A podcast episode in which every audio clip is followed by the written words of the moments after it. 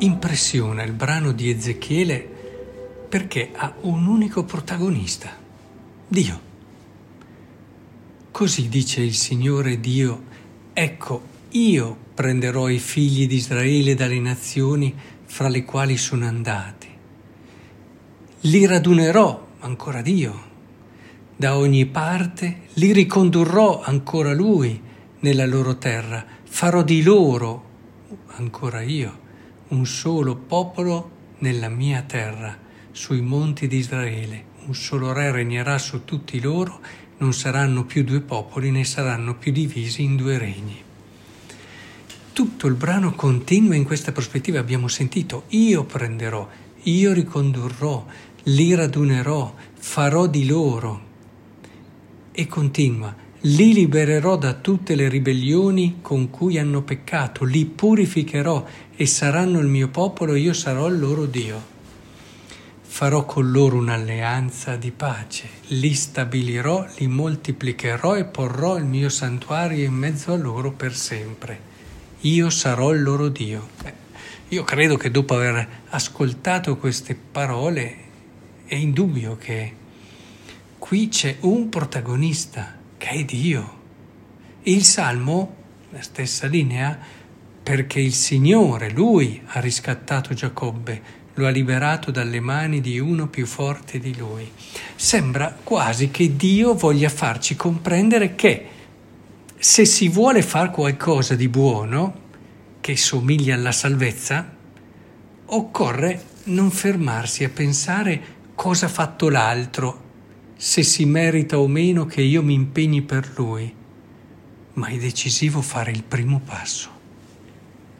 Del resto, ci stiamo preparando alla settimana santa e più che in ogni altro momento contempliamo Gesù che è in tutta la sua persona e storia il primo passo di Dio verso l'umanità, non in senso cronologico, senza andare adesso all'inizio dei tempi dove già era presente nel cuore di Dio l'economia della salvezza, ma Naturalmente entriamo in questa logica anche nostra. Nella storia ci sono stati anche altri primi passi di Dio, però Gesù sicuramente è la risposta definitiva di Dio ad un uomo che non se lo meritava affatto. Tutta la storia della salvezza dice che l'uomo non ha meritato la salvezza che il Signore Dio gli ha dato. E la risposta di Dio a questo non meritarsi dell'uomo è stato quello di mandare suo figlio. Figlio che ha dato la vita per questa umanità che non lo meritava. Se c'è una cosa che esce dagli schemi della logica è l'amore. Quante cose non logiche si fanno quando si ama. Pensiamoci. Penso a tante madri, ad esempio, a tanti amanti, a tanti santi. Senza questo uscire dalla logica, e, e, con questo non voglio svalutare il valore della ragione, della logica che anch'esse hanno per la crescita dell'umanità, intendiamoci, però non limitiamoci a queste. Senza questa anche logica non logica, il mondo sarebbe già finito da un pezzo. Quello che ha sostenuto il mondo, eh, è importante questo eh, perché dobbiamo averlo chiaro, quello che ha sostenuto il mondo in tutti questi secoli sono state le follie di amore di tante persone che non hanno misurato ciò che hanno donato, non hanno aspettato che l'altro se lo meritasse per fare il primo passo. Infatti, proprio come parte dell'amore, partecipa di questa caratteristica di non logica anche il fatto di fare il primo passo. Se rimanessimo a un livello dei ragionamenti, certamente troveremmo sempre mille ragioni valide per non fare il primo passo, ve lo garantisco.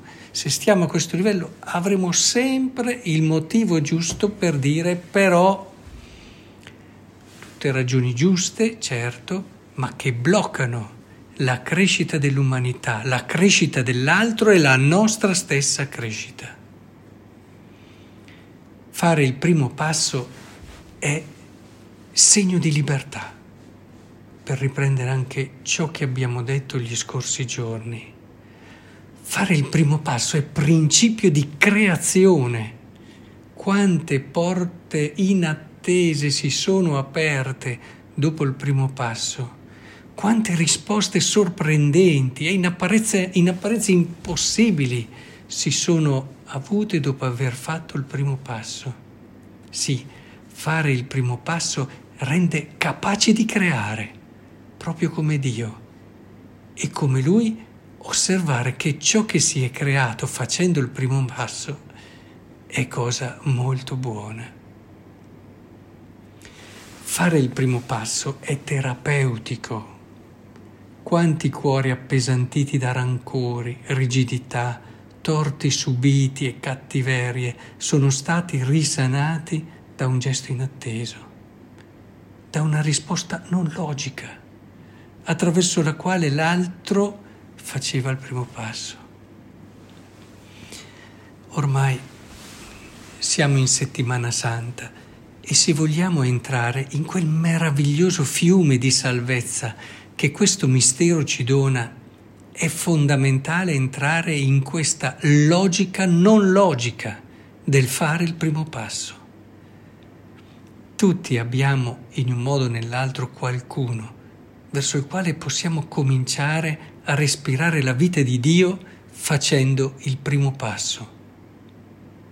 Non so cosa potrà succedere proprio perché, come ho detto, fare il primo passo è creativo e quando si crea qualcosa comincia ad essere qualcosa che prima non è mai stato, quindi non vi posso dire ciò che di preciso accadrà, ma posso sicuramente dirvi che comincerete a gustare la pace, la gioia, la bellezza di chi ha incontrato Dio e vive nel suo abbraccio.